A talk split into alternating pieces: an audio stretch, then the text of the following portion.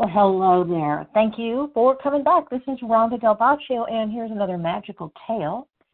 Some of my tales are paranormal, some are kind of memoirish, and others are just all kinds of different things. So this one actually is a little bit of real-life magic from my own life and my own experience. I have always loved going to shows, and I've also loved being in theater productions. Uh, my parents were performers, and I always enjoyed it, and every time I would go to a show, I would imagine the role I want. Well, I participate in this um, weekly blog challenge, which there's no prizes or money, but there is kind of a prize in the fact that I feel like I've gained a lot of skill in writing over time. That's been helped by the fact that you have one hundred words, and you have to get a complete story out there and get in all the important bits and, and all of that. So I really uh, feel like it's great. And if you ever want to play, well, if you click on any of mine uh, that are Friday Fictioneers, you'll be able to see those and uh, follow the link, and you can actually write one of your own and share it. That would be super fun, and I'd love to see it. So this week's photo prompt, this is actually, by the way, the second go at this, the, blah, blah, blah, the second go at this prompt. Um, I wrote a story before, and it's called Bat People and the Get Character Parts.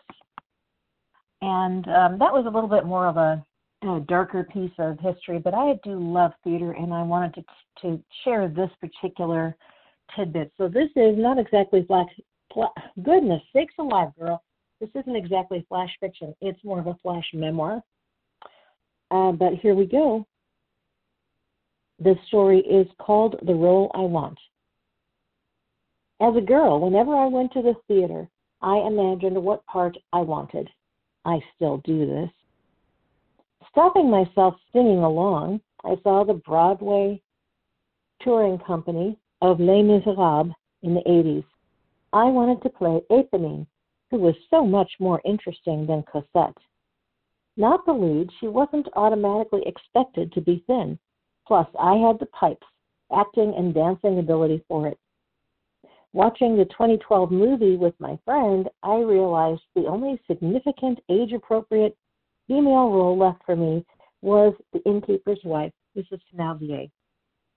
That's okay. I like her part too.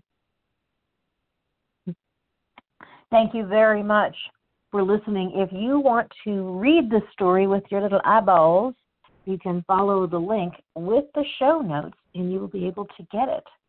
Um, I am all over social media, and I'm on Amazon, and I would love for you to connect with me. So in the show notes, I have all of my links.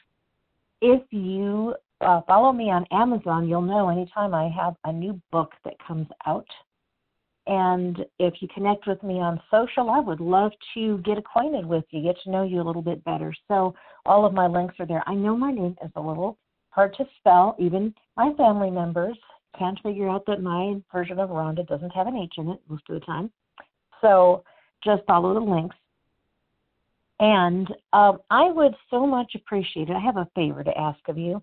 If you would be so kind as to review this podcast wherever it is you saw it. Now, I am, I mean, practically everywhere. Apple, I'm on Deezer, I'm on Podcast Addict, I'm Um, hopefully going to be on iHeartRadio. I'm just all over the place. Stitcher, you know, all the usual suspects, and some you probably never heard of, and some I've never heard of either.